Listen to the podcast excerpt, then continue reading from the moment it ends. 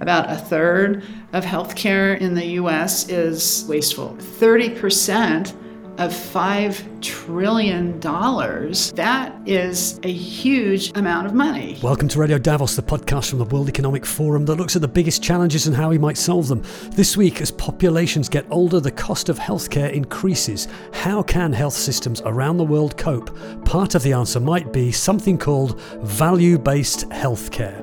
Higher patient satisfaction, better outcomes and less cost of care. That's the promise of value based healthcare, but what is it? What would it look like for us patients and for healthcare providers? We hear from a doctor at a hospital in New York and from someone who's been advocating for value based healthcare for years, who explains why a seemingly obvious shift to concentrate on complete patient outcomes rather than individual medical procedures is proving so hard to implement. Such a big change often requires some type of crisis or some type of huge innovation. In the case of healthcare, I actually believe that we are approaching this tipping point because we have a bit of both. Subscribe to Radio Davos wherever you get your podcasts or visit wef.ch slash podcasts, where you'll also find our sister podcast, Meet the Leader and Agenda Dialogues. I'm Robin Pomeroy at the World Economic Forum, and with this look at value based healthcare, it makes the conversation better and it creates true patient empowerment. This is Radio Davos healthcare. We all need it, and it's one of the most expensive things in pretty much any country, requiring vast investments no matter what kind of system is in place. And as populations age, the health bill is just going to increase. So, what if there was a way to save money on healthcare while at the same time improving outcomes for patients? That's the promise of something called value based healthcare, a notion that's been around for a couple of decades where patient outcomes are monitored and healthcare services are funded on the basis of quality care rather than the quantity of procedures. To explore the idea of shifting from volume based to value based healthcare, the World Economic Forum has brought together public and private sector players in the Global Coalition for Value in Healthcare. And it's now launching the Digital Healthcare Transformation Initiative, which aims to improve outcomes through more efficient and effective mechanisms. Later on this episode, we speak to a doctor in New York City who's working on this. She's a Chief Value Medical Officer. But first, I spoke to Meni Styliadou. She's the founder and co lead of the Health Outcomes Observatory and Vice President, Health Data Partnerships, Data Science Institute at the pharmaceuticals company Takeda. Meni has been advocating for value based healthcare for years since she first heard of the idea, which struck her as a no brainer. I started by asking Meni Styliadou how, in one sentence, she would define value based healthcare is let's get healthcare to focus on results and not on activities. It's as simple as that, really. This is a system of healthcare that would try to get the best results and focus less on each individual prescription or operation. How kind of widespread is it? Does it exist already, value based healthcare? And what does it look like in real life? You know, what could you give us a before and after? Here's what a patient would experience not in value based healthcare, which is probably what most health systems are. And this is what a patient would experience with the same diagnosis under value based healthcare. I think the fundamental difference in what a patient would experience is that if we were to live in a world of value based healthcare, a patient would never have to ask themselves questions as to was that needed? Was this doctor really interested in giving me the best possible care? Or did he do it or did she do it because they just wanted yet another treatment, yet more some revenue? For some countries, the countries where the healthcare professionals are paid currently on the basis of the services they provide, the fee for service model, as we call it, which is very prevalent in lots of big part of the world, in the US and several European countries as well. Now there's these other countries, the countries where they follow the, the NHS model of the UK, where the doctors are not being paid because of the service they provide, but they have a fixed salary more or less. But then the patient may not worry are they doing this because they're going to get more money out of me? But in that case, the patients worry will they have any time for me? because they have no incentives to see me at all. They have a fixed salary and that's it. So, in an outcome based world, the patient would feel more like we feel in other parts of the society as a client, as a customer. But as a customer who knows that the service provider's incentives are aligned to the patient's incentives. So that's in a nutshell, that's what this is about an alignment of incentives between healthcare providers, healthcare systems, and patients' needs. Under that scenario, the patient is more confident that they are getting the treatment that they, they actually need. Would it be a noticeably different experience, though, apart from just that confidence? Yes. On a large scale, OECD tells us that currently we spend 20% of our healthcare cost for not needed interventions. That's huge. So that's the cost element. But then I think there's the element of the cost on the individual because it's not just the cost of the healthcare system or of what this, the society pays. It's also that get submitted to unnecessary interventions you have difficulties to get access to the interventions you need, or you have difficulties to get access to the doctors you need. So your overall outcomes in healthcare are not optimal, are not what they should be. Can you give us an idea of kind of how widespread this is at the moment? I, you know, if you Google value-based healthcare, you are told it is a term coined in 2006 by Harvard professor Michael Porter. So the idea has been around for you know, getting on for two decades. Has it actually been put in practice in places? It's very small pockets. I'm an antitrust lawyer in telecom, so I moved to healthcare more or less in 2006, more or less the same time that Michael Porter was writing his book. And back then I joined Novartis and I was responsible for European public affairs based in Brussels. I read the book in 2008 and now having come from the technology sector, I was very surprised with the inefficiencies I found in healthcare with this misalignment of incentives. And having read the book, I said, that's it. It's so clear what needs to happen. So I decided, let's organize a conference in Brussels. Let's invite the commission and the ministers. I had the possibility to do that, and I did it. I could not pay for Michael Porter, he was too expensive, but I could afford Elizabeth Teisberg, who is the co-author of the book. So Elizabeth came to Brussels. We had the conference. The commissioner were there. There were a couple of ministers, captains of the industry, 200 people in the audience. And I felt job done. Now it was going to take three five, to five years maximum for this to really resonate with everybody. You felt it was job done because it, it, it was obvious. It seems so obvious. It's so obvious. Kind of, it's win-win all round and there will be efficiencies and everyone's experience is going to Im- improve. Sorry, I interrupted you. Why was it not job done then in the next couple of years? That's a really good question, and I spent the rest of the last the last fifteen years trying to figure it out. And the reality is a big change. It's a huge change of the system, and it is a really big change of the way hospitals operate, of the way of the way healthcare professionals are being rewarded to a certain extent. So it is a massive change. And these very big changes tend to happen only when governments decide to do it and they enter into the space very seriously.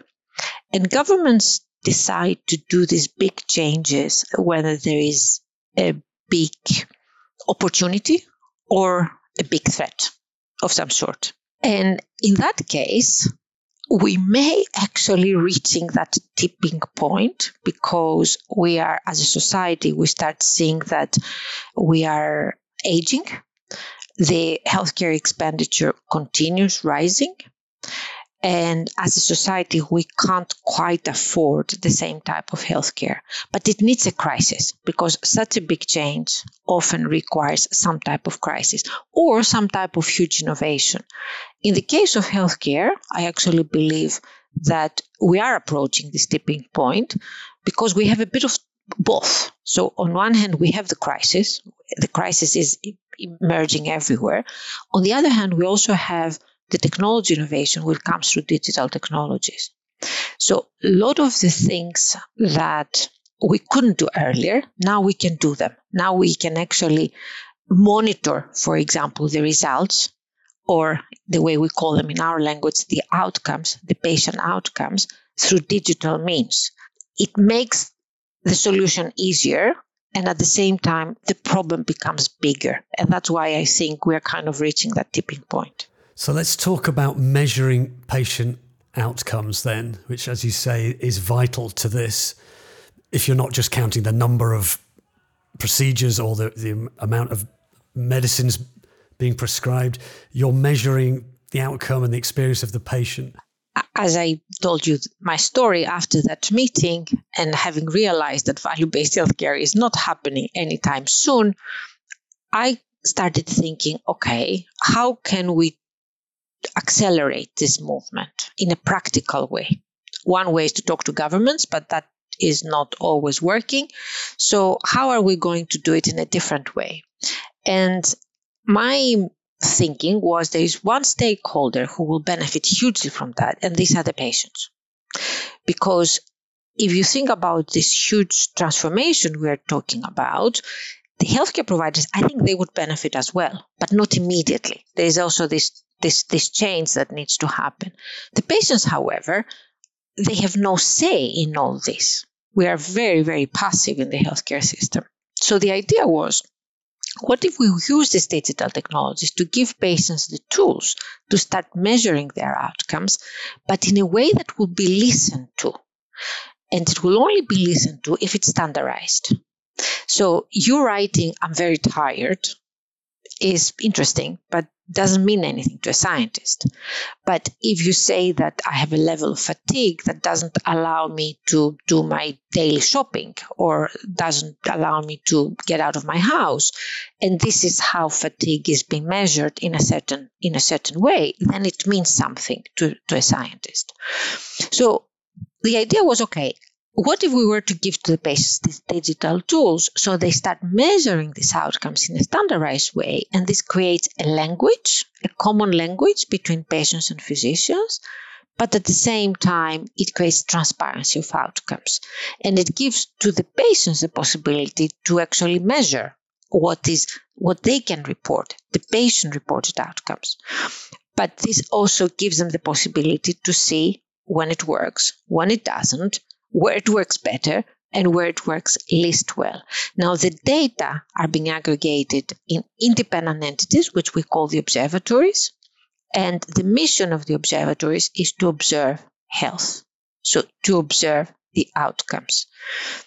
It's not about creating a blame, so it's not something like a trip advisor for health that you see that the outcomes are better in this hospital or in other but it creates the transparency of the outcomes and it makes it it creates the incentives in people to actually start comparing and see what works and what doesn't and what they can do better and what they can do less well. And that is that done kind of on a patient by patient basis or hospital by hospital regional countrywide? Yes so to make this work you need to work with the physicians. You need to work with, with, with the doctors because I have to say that they're very frustrated themselves with the way the healthcare system is being delivered. Now, not all are equally uh, incentivized or equally inspired by this, but there are a lot of physicians who actually really want to work with a standardized way for measuring patient outcomes and really finding ways to improve patient outcomes. These millions of people have become doctors because they want to improve patient outcomes. Life sometimes could make them cynical, like it does with all of us, but their intentions are the right ones. So we've started this in a consortium with a number of top clinical hospital, academic hospitals across Europe.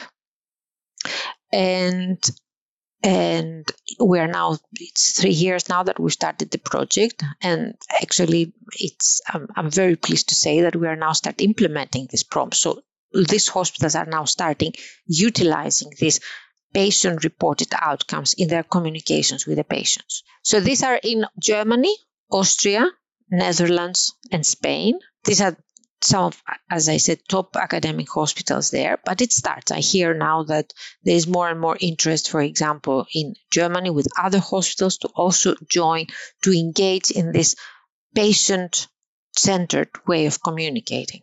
And do you think it is applicable across different regions of the world? As you say, there are very different systems. Of course, there's lots of countries with much less well funded health systems. Is it universally applicable? Absolutely. Because at the end of the day, if we make this a language, which is our intention, it's what we're aiming at, it is a language that all patients want to speak. Because there is this awkward moment when you go to see a doctor and they ask you, How have you been? And maybe you remember how you've been last week, but it is unlikely that you remember how you've been the last six months or the last year.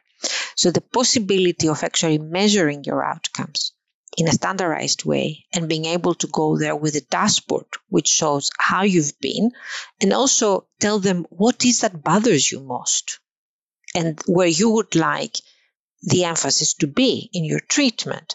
It makes the conversation better and it creates true patient empowerment in, in some of these places, is this an app on a phone where people are filling it in every day? Yes, sometimes every day. It doesn't need to be every day, depending on the disease, depending on the condition. And this is also an area of research, right? Because as I said, we are creating languages here. So there have been usage of PRO, so patient reported outcomes, in clinical trials, so in the development of drugs for many years now. That's not a new thing. What is the development is that we say we are now using versions of that in the clinical setting as a communication between the patient and the doctor. And that's not quite the same because in a clinical trial, it's a trial, which means that there is a nurse, there is a certain continuity in how you measure things because you are measuring a drug. You're measuring how efficacious or not a drug can be. In the clinical setting, the conversation is how can you, doctor, physician, nurse, and patient, communicating better so that you focus the energy on patients' outcomes. So it's a similar mechanism, but it's not the same. And in developing this language, because that is what it is, it's really important to be pragmatic it's it shouldn't be it's not a research project. It's not the idea it's it's it doesn't need to be very precise. The important thing is that it improves the communication and that means that sometimes the patient feels like doing it once a week sometimes they feel they want to do it once per day. The system has to accommodate for that because the important thing is to satisfy the patient's need and help the patient articulate towards the healthcare, the doctor, but also the healthcare system more generally, what it is that they need most and do this in an evidence based way. So it's kind of in a trial phase would you describe it in, in across those three or four countries? What needs to happen then to scale this up? Uh, right now i have to say my own brain is focusing on delivering in the countries where we are established.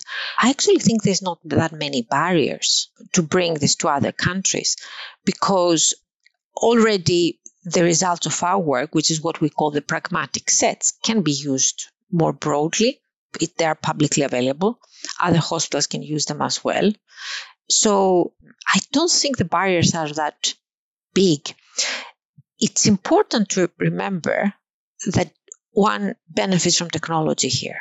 So leveraging digital solutions here is really, really important. And probably we're at its infancy because it's not about answering a questionnaire, right? There are a lot of technology solutions that, if appropriately adjusted, can really help creating this patient generated data that can help the conversation. So, for example, your movement, right? It's not, you don't need to answer a questionnaire or your sleep, the quality of your sleep. There are passive ways of capturing this information. Right. A lot of people capture their own data. Yes. Uh, all kinds of health data, certainly sleep. Yes. But the, the, the, performance of your heart, all this kind of stuff. Exactly. That, these, these are quite common things that people choose to do for their own monitoring already. But frequently, when you bring this to your doctor, they say it's noise. I don't know what that means. So, what needs to happen is that they need to be translated into a language, which also means something for the doctor. And that's the work that we're currently doing. Tell us something then, finally, about the work of the World Economic Forum. There's this thing called the Global Coalition for Value in Healthcare. This is a forum that was created, I think, three or, or maybe more years ago, with the idea of making the world more aware of uh, how value based healthcare can really transform healthcare. And it has done some great work in uh, creating a community of enthusiasts who learn from each other and encourage each other in driving this forward. I think right now we are at the point where we really need to focus more on how technologies can help because, as I said earlier, they offer yet another tool to actually make value based healthcare happen, to resolve some of the problems that value based healthcare had at its beginning. When, when will I be getting value based healthcare, do you think? Um, or, or anyone who might be listening to this? I think you will start receiving value based healthcare when you will start being able to monitor your own results on your own. Because then your voice will matter. Then you will be able to see or to compare your real outcomes to the outcomes of other patients. And as a result, you will become an agent of change yourself because you will start asking the right questions. I'll share with you another little story, which is about Sweden and Switzerland. So, in OECD did a study on breast cancer several years ago, and they found out that the outcomes in Sweden were some of the best in the world, maybe not the top, but the second top. Anyway, and the outcomes in Switzerland were somewhere like eighth or ninth. However, the patients in Switzerland thought they had the best possible healthcare in the world, and the patients in Sweden thought that their healthcare was declining. You know why? It all had to do with how patients were treated. So, in a place like Sweden, patients are treated with a number. It's a socialized, it's an NHS type of environment. So they get excellent care, but it's very much like, you know, you're, you have a number, you go there, you do that. There's no much of personal attention. Switzerland has a different healthcare system and some of the most, mm, I, I think, in my opinion, luxurious hospitals I've ever seen. So patients had an excellent patient experience. So that's really important for patients. But what's even more important is survival after breast cancer, right? But this is something that as a patient you can't judge. You need data in order to be able to judge. So the moment we start having this data, and that's why I say the moment you will start having a dashboard with what's your outcomes and possibilities to compare with the outcomes of the average patient or a similar patient, then regardless of what the government has done, you will be able to say, why are my outcomes not as good? And what can we do about that and what can we do about the other? So you will trigger the transformation to value-based healthcare on your own even without the governments doing anything about it. They will eventually because they will have to listen to you. But that's why i'm saying that's going to be the signal we are going towards value-based healthcare. Meni Styliadou is the founder and co lead of the Health Outcomes Observatory and Vice President Health Data Partnerships at the Data Science Institute at Takeda. To New York now, and to Dr. Catherine MacLean, who works at the Hospital for Special Surgery, a hospital that specialises in orthopaedic surgery. As Chief Value Medical Officer there, Catherine is spearheading ways of putting value based healthcare into practice. I started by asking her how she explains to the average person what value based healthcare is consumers, you know, the average person in the population makes value based decisions every single day when you go to put gasoline or petrol in your car, when you buy something at the grocery store, you're you're making these value-based decisions. And we should be doing the same thing in healthcare. I think it's more difficult from a consumer standpoint because number one, It's hard to understand the quality. I think we're getting better at being more transparent about the quality of one provider, one hospital versus another, one doctor versus another, for example, and then the cost. In the US, there's now legislation that says, you know, we should be transparent about the cost. We're, we're getting there, but we're not there. But I think the other complicating piece in healthcare is contrast to when you buy a product, you buy a car, right? You take that item home with you. But healthcare, you're really buying health. I would say value based healthcare is focused on improving health. It's focused on the long term and if you take a procedure, for example, you could go to one hospital. So we do orthopedic surgery. We'll take the example of a hip or a knee replacement. You could go to one hospital and it may cost, you know, some amount of money. You can go to another hospital and it'll, you know, let's say it costs more money, maybe 20% more, you know, at a different hospital. But you can't just think about the cost of the procedure. You need to be thinking about the cost of the episode. So maybe that hospital that's a little bit more expensive, maybe their readmission rate is very, very low, right? And so when you think about having a procedure, you need to think about the cost of care from the time the patient has the procedure to some reasonable time point, you know, in the future. I would say for many surgeries, you know, that's probably kind of in the 30, 60, 90 day window for a complex surgery. You might want to think about a, a year out. And in fact, we've done studies looking at some of the very complex procedures that we do and have demonstrated, you know, a $40,000 difference in that one year episode cost. And along with that $40,000 difference, you know, our hospital being less expensive, we see every single complication is much lower. Much lower use of emergency rooms, much lower use of, of revisions, much lower use of readmissions for, for other reasons. And so I think that that quality piece is, is very tightly related to the cost piece. And how does this differ from kind of, you know, the old school, if you like, something that's not value based healthcare? Would I be right in thinking you have something wrong with you, you have a procedure done, you're done and out of it? And then if you have a complication with that, that's then a, an additional thing that's separate from the procedure you had before. Is is that the difference? Well, you know, in the kind of old world, and and still very commonly in the current world, if you go to a hospital and say you go home, then you have a complication, you come back to the hospital. Depending on the payment model, chances are the hospital is going to get to charge you more money for that complication. Whereas in a value based type of a, of a payment model, there's a, an amount of money that gets paid that's going to cover that complication. And so there's incentives, you know, for providers to think more holistically about the care that the patient has and to doctor gets called in the evening and maybe it's just easier to send the patient to the emergency room but maybe they don't really need to go to the emergency room. I mean, emergency rooms are very expensive. I mean the reason they're so expensive is because they they're staffed up they've got you know specialized equipment to take care of emergencies. But a value-based program you know chances are the doctor would say to the patient well, why don't I see you first thing in the morning in the office if if the doctor is determined that you know, it's safe? Could you give us any examples, kind of real world examples of how value based healthcare, in your experience, has improved the experience for a patient? Is it really radically better for patients, for providers? Any examples that come to mind?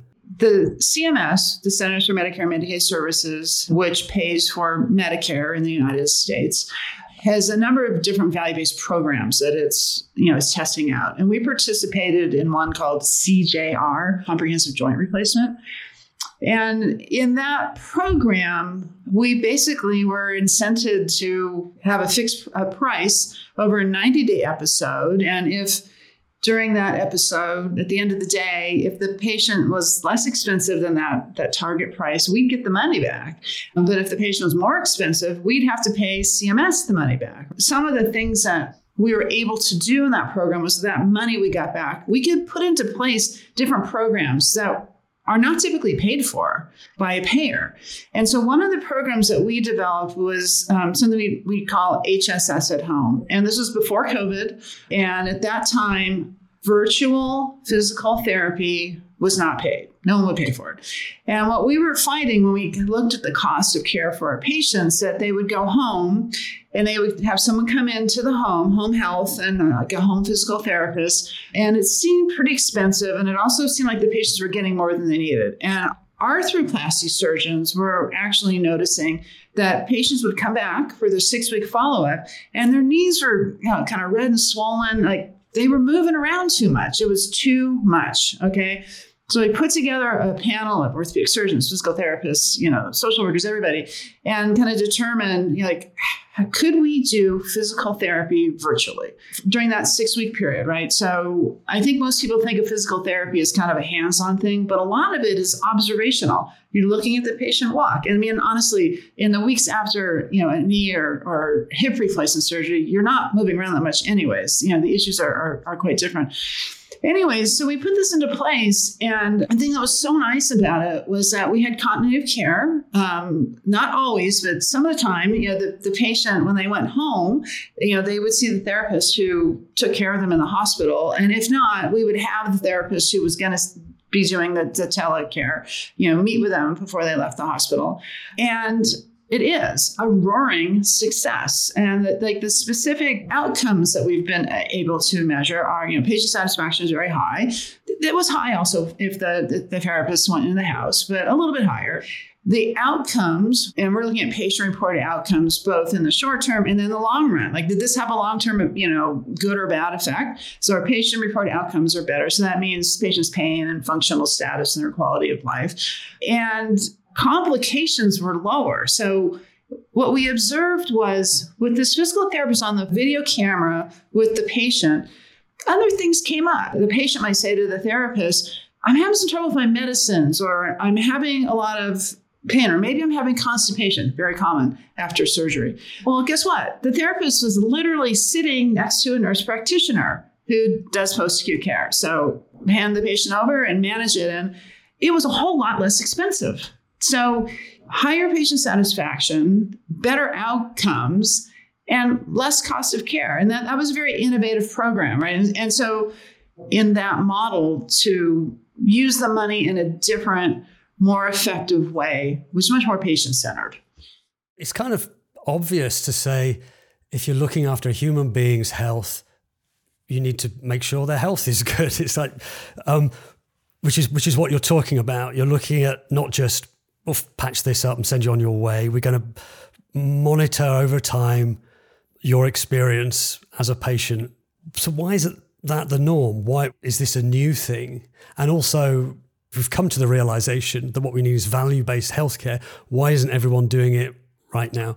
So I think a big challenge, honestly, is the payment models, right? And so, you know, in that example I just gave, there wouldn't have been a way to pay for that. Another thing that that model allowed us to pay for was tracking, right? So there was an administrative cost to track the patient across that entire episode of care, to do reporting back.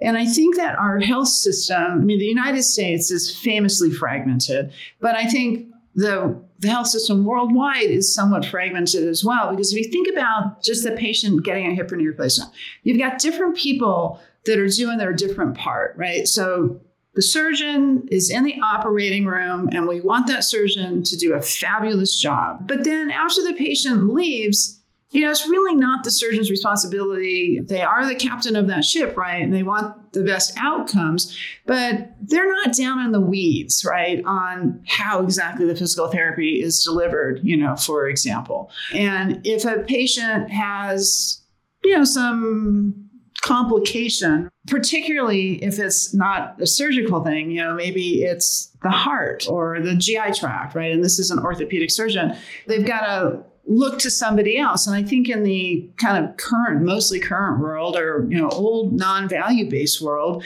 they might get sent to an emergency room, they might get sent. Whereas if you've got a system in place, you're thinking about all these pieces, right? And I would say too, um, in our program, we put together a whole health optimization program for before the patient has surgery. So we looked at the data. You know, CMS has big data sets that we could look at.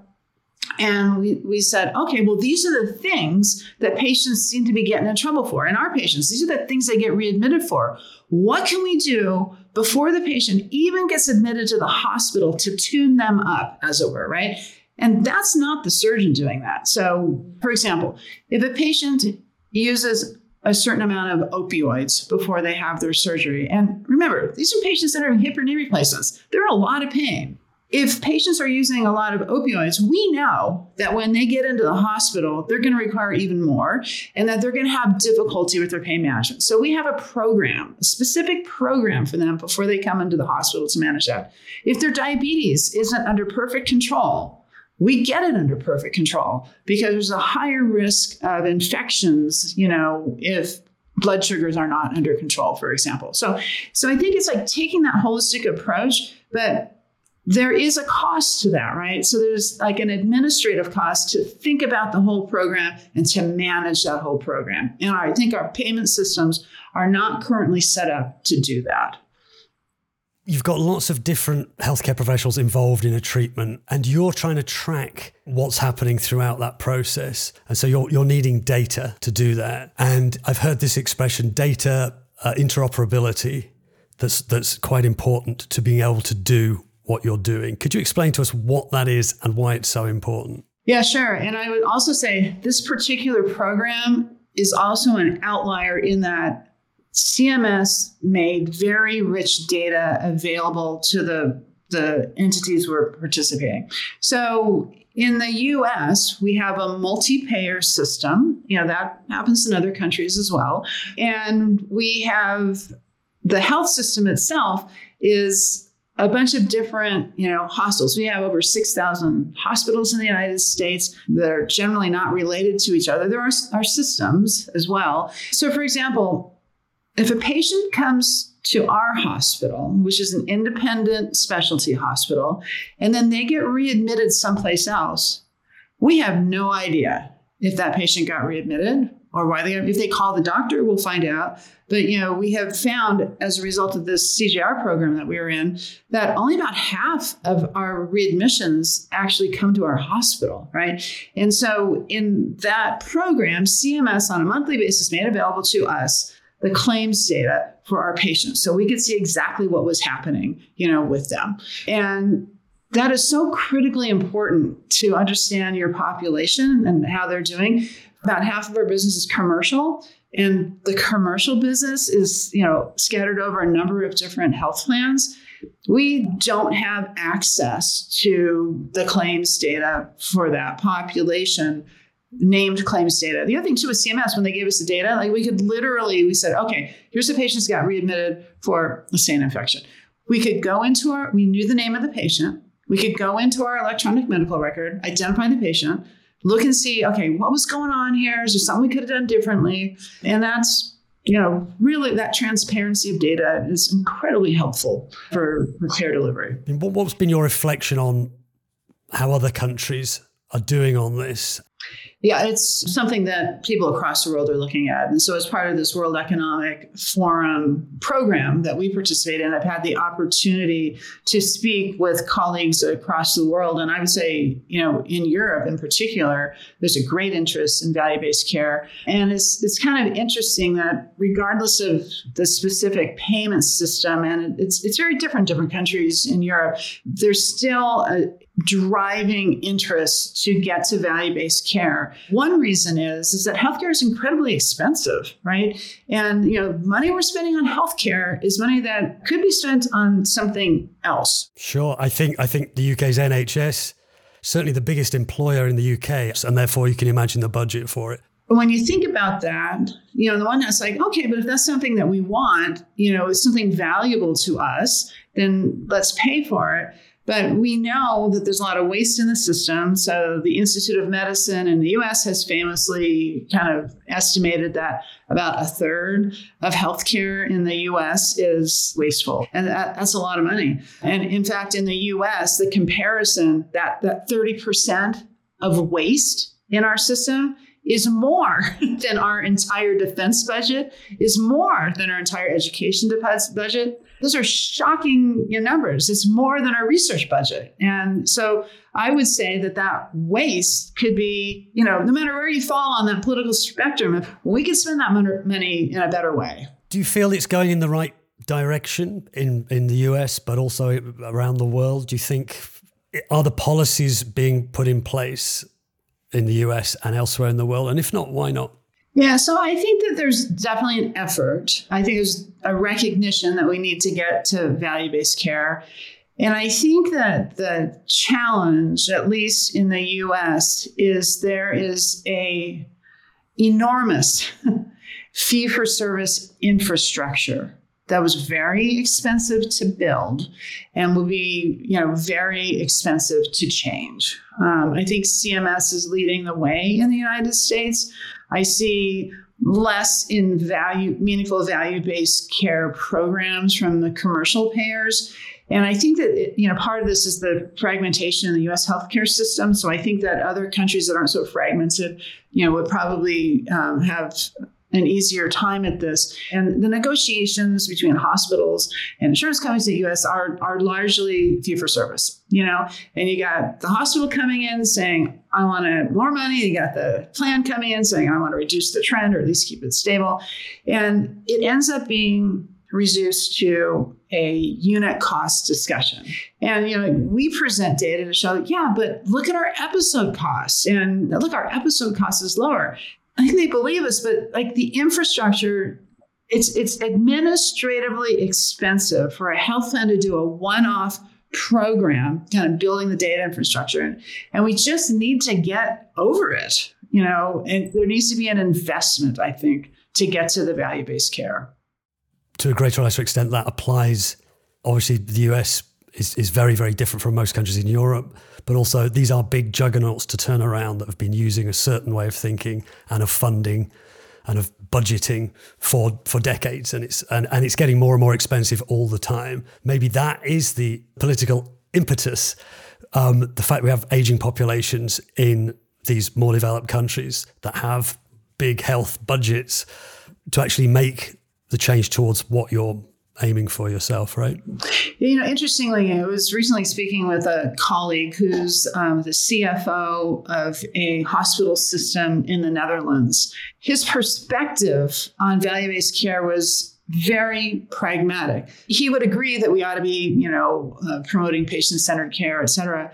But when he's looking at the numbers, he's looking at an aging population, which is going to require more health care and at the same time is going to be leaving the healthcare workforce. So within the healthcare system, we're going to have more people and less people to take care of them. And you know, his view is just as as just kind of a, a very practical matter. How are we going to take care of these people? If fewer staff, we have to be higher value, which is like there's no other practical way that we're going to be able to take care of the population. Has there been any kind of ballpark figure of best case scenario what could be saved? What impact this would have on the cost of healthcare? Well, you know, using the US example, I have to look up the number. I look it up periodically, but I think we're up to maybe 4 trillion, you know, maybe 5. 30% of 5 trillion dollars, that is a huge amount of money, you know, over a trillion dollars. That's just in the US. In your uh, collaboration with the World Economic Forum, you've met people in similar situations, other parts of the world. What about the less developed countries um, places that are building health services that aren't yet at the level or the expenditure of of Europe or the US or, or other developed countries. Have you have you have you had experience with with some of those countries, and, and where does this whole conversation fit into that? Yeah, I mean that's the thing that's been so amazing to me with this World Economic Forum initiative is how the same principles really apply and I guess I, I, would say a word of advice to countries whose health systems are less developed, and I say that in quotation marks, because what I see is other countries in some ways trying to mirror some of the things that we've done, ways to track expenditures that we do in the US in our fee for service system, you know, which the whole infrastructure is problematic in getting to value based care. So I think oh, don't go that route. That's, you know, think about this differently. Dr. Catherine MacLean is the Chief Value Medical Officer at the Hospital for Special Surgery. Before her, you heard Meni Styliadou, founder and co lead of the Health Outcomes Observatory. To find out more, search for the Global Coalition for Value in Healthcare on the World Economic Forum website. We've done several episodes about innovation in healthcare on Radio Davos. Have a look through our archives on wef.ch slash podcasts, where you'll also find our weekly sister podcast, Meet the Leader. You can also get all those podcasts on Spotify, Apple, or any other podcast app, and join the conversation on the World Economic Forum Podcast Club on Facebook. This episode of Radio Davos was written and presented by me, Robin Pomeroy, with editing by Jerry Johansson and studio production by Gareth Nolan. We'll be back next week, but for now, thanks to you for listening and goodbye.